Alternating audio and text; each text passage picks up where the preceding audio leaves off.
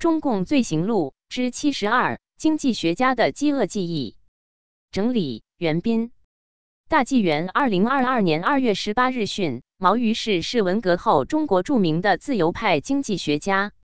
一九六零年，被打成右派的毛于轼下放到了山东滕县。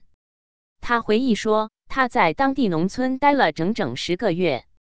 刚到村里的时候，就知道隔壁的一家四口人中已经饿死了两个，留下一个户主和他的大女儿，他的爱人和小女儿都在上一年一九五九年死了。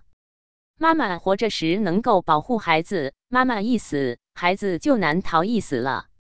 当地最惨的是一家十二口人，只剩一个人。在毛于轼的记忆中，那时候最难看到的是一个人嘴巴在动，这意味着他在吃东西。他们一起下放的人盼望的就是能够到县里去开会，有一顿饱饭吃。这种机会很少，只记得开过两次，每次差不多一个星期。在这一个星期中，毛于轼每天早中晚三顿饭，每顿都吃一斤馒头，五个。一个礼拜吃下来，并没有解饿。解饿要有油吃，没有油，光吃粮食，肚皮照样饿。人人都有自己的理想，有自己的人生追求，但是又都有一个臭皮囊。在正常情况下，人的理想和人生追求在起作用。人是受意识支配的，但是到了挨饿的时候，臭皮囊起了决定性作用。人的意识完全让位于臭皮囊，人失掉了任何理想，只有一个愿望，就是吃。这是一段极特殊的人生经历，一个没有意识的经历，人退到了野兽的状态。毛于轼在滕县饿得没办法，全身浮肿，连鞋都穿不上，弯腰都困难。肚子饿了就靠喝水填充饥饿感，因此小便特别多，一个晚上要起来七八次。他之所以挺过来有一个原因，就是夏天和秋天时吃了许多蚂蚱。在田野里有许多蚂蚱，抓住一个就放入一个信封口袋里，等有了七八个，就把信封放到火里烧。信封烧掉了，蚂蚱也烧熟了，放进嘴里嚼嚼，咽下肚去。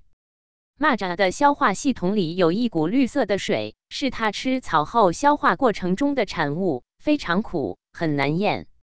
但是饿使人不顾一切。人都说灾年撑死的比饿死的多，毛于轼认为这是有道理的。人饿极了，会不顾一切的进食，就有可能撑死。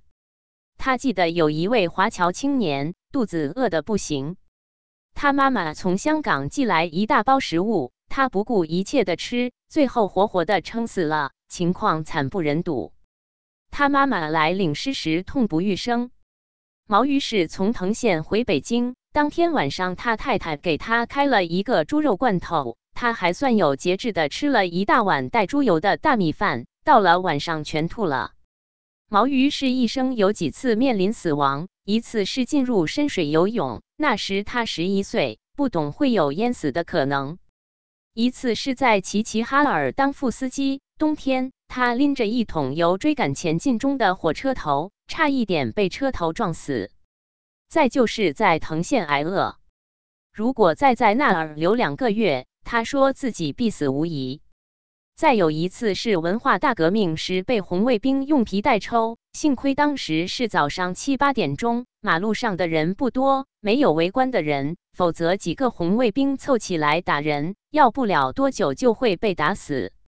由于有了挨饿的惨痛经历，后来毛于轼每次吃宴席剩下许多菜时，都有一种沉重感。我吃东西从来不挑食，不管是什么都是好吃的，因为有挨饿的经验。挨饿真正是切肤之痛，而且一直痛到内心的深处，痛到永久。责任编辑：高毅。